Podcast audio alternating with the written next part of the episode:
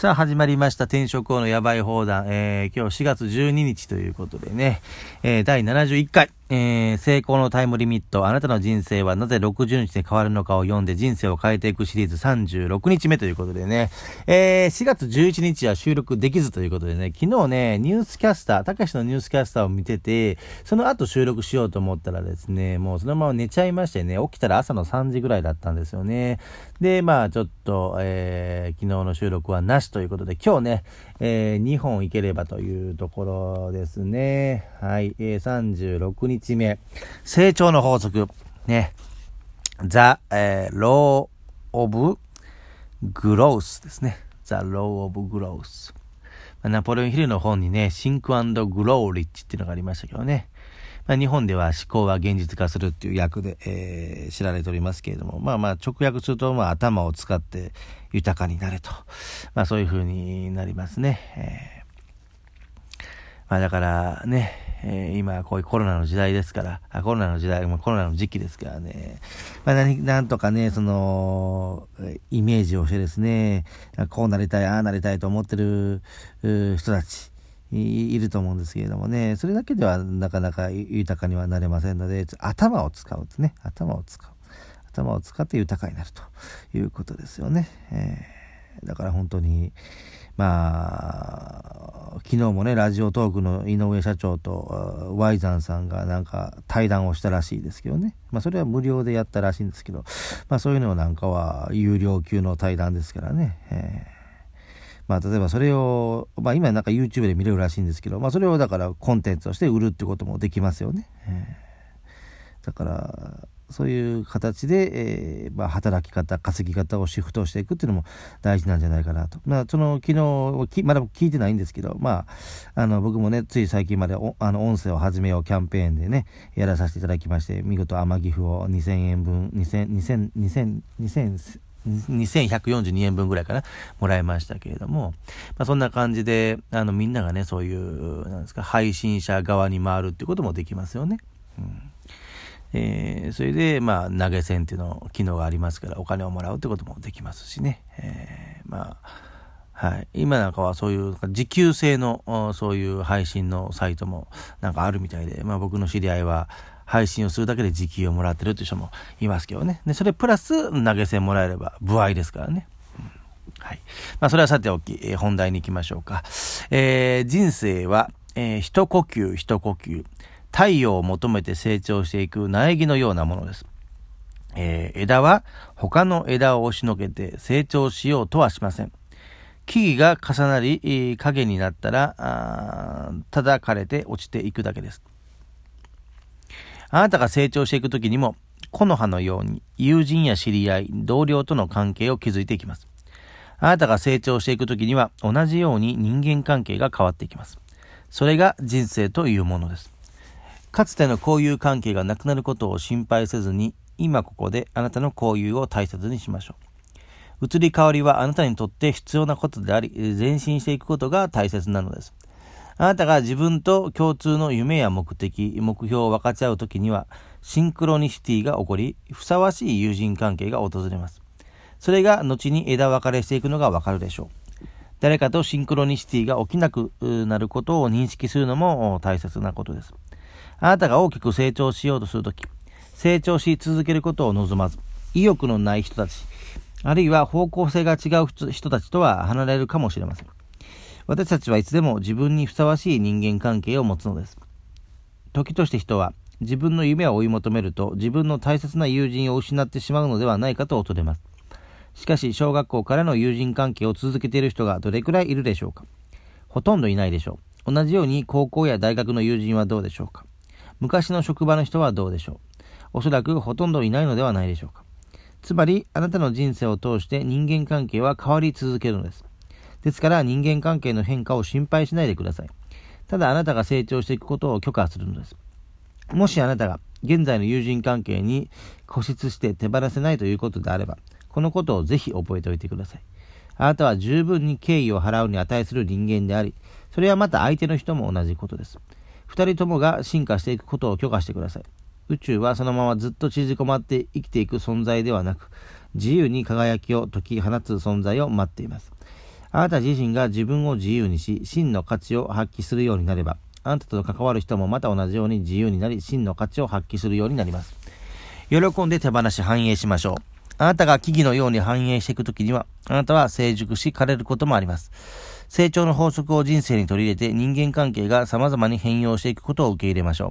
時としてあなたは枯葉を集めるように過ぎし日の人間関係を懐かしむ時が来るかもしれませんが、また春が来ればみずみずしい若葉が生い茂ることになるのです。アファメーション。私の友人は私の成長とともに自然に変わります。私は私の人生の目的にインスピレーションを得た人たちと人生を分かち合います。私は私にとって価値が低く生きる目的をより深く追求することが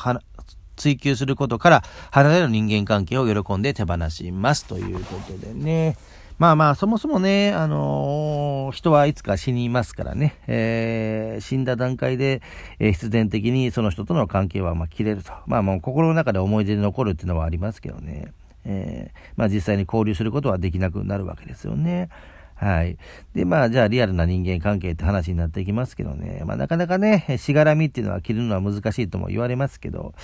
まあ、ちょっとあの、話は変わりますけれども、その、例えばツイッターとかでね、えー、フォロー、フォロワーの関係ってあるじゃないですか。えー、昨日もね、僕はあの、まさみの部屋、ツイキャス、コラボツイキャス第4回でやりましたけれども、まあ、ハッシュタグ、西野昭弘エンタメ研究所っていうのでね、えー、ツイートをすることによって、西野昭弘エンタメ研究所の、まあ、4万5千人ぐらいいるね、あの、そういうメンバーの人とツイッター繋がることができると。ね、10%繋がっただけでも4500人フォロワー、フォロー、フォロワーの関係ができるって言いましたけどね、まあまあ4万5千人の方全員がツイッターやってるとは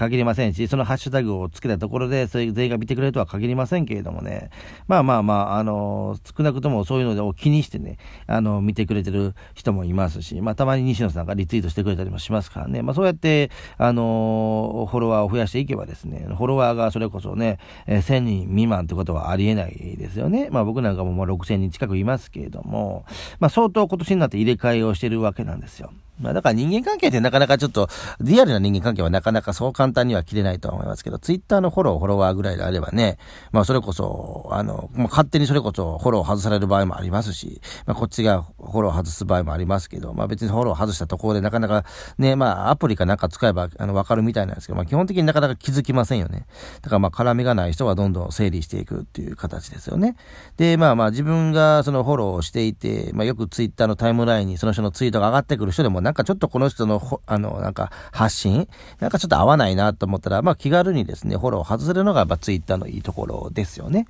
で、まあそういう感じで、その自分のタイムライン、えー、えー、だから、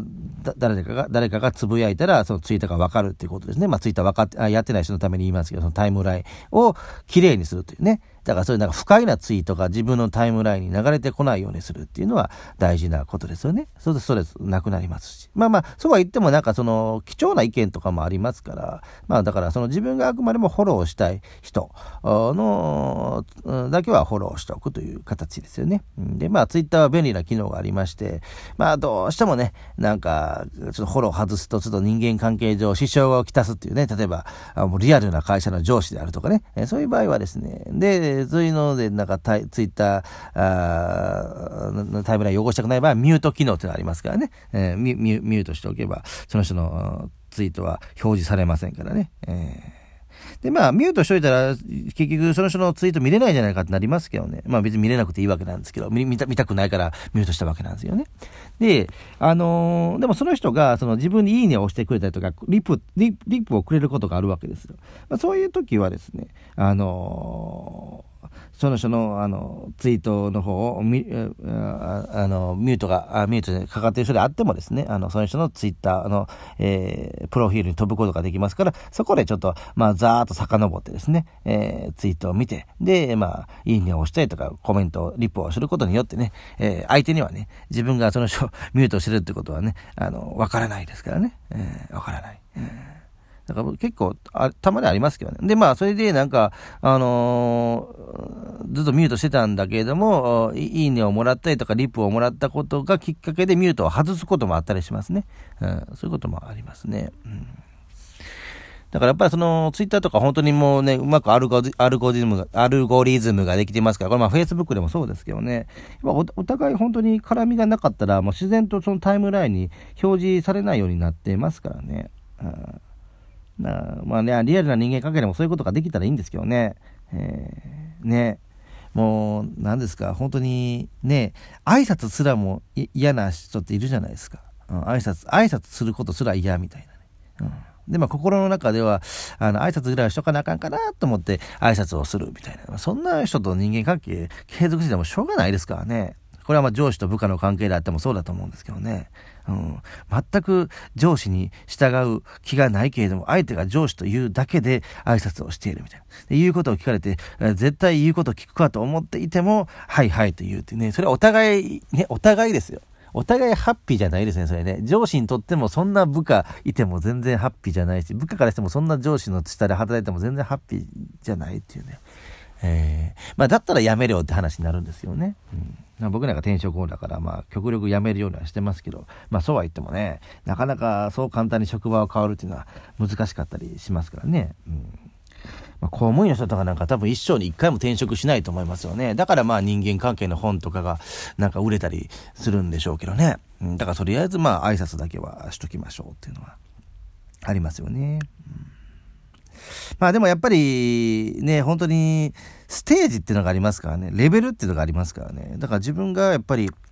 5年、10年同じステージにいるんであれば人間関係も変わらないかもしれませんけれども、それ変わってないってことは自分のステージが変わっていないってことにもなりますからね。だからミュージシャンとかでもね、去年まで工場で働いてたのに今年はヒット曲が出ても、この工場を辞めてね、毎日テレビに出まくってるっていうね、まあ、グレーとかもそういうこと言ってましたけど、やっぱりそうやって、あの、ステージっていうのはどんどん上げていった方がいいですからね、本当いつ死ぬか分かりませんからね、まあ、5年も10年も同じステージにいるっていうのは良くないなと思いますから、まあ僕もね、その人間関係変わること、変わる、変わることを恐れずにね、ちょっとあの、ね、2020年以降ね、えー、突っ走っていきたいと思います。また明日は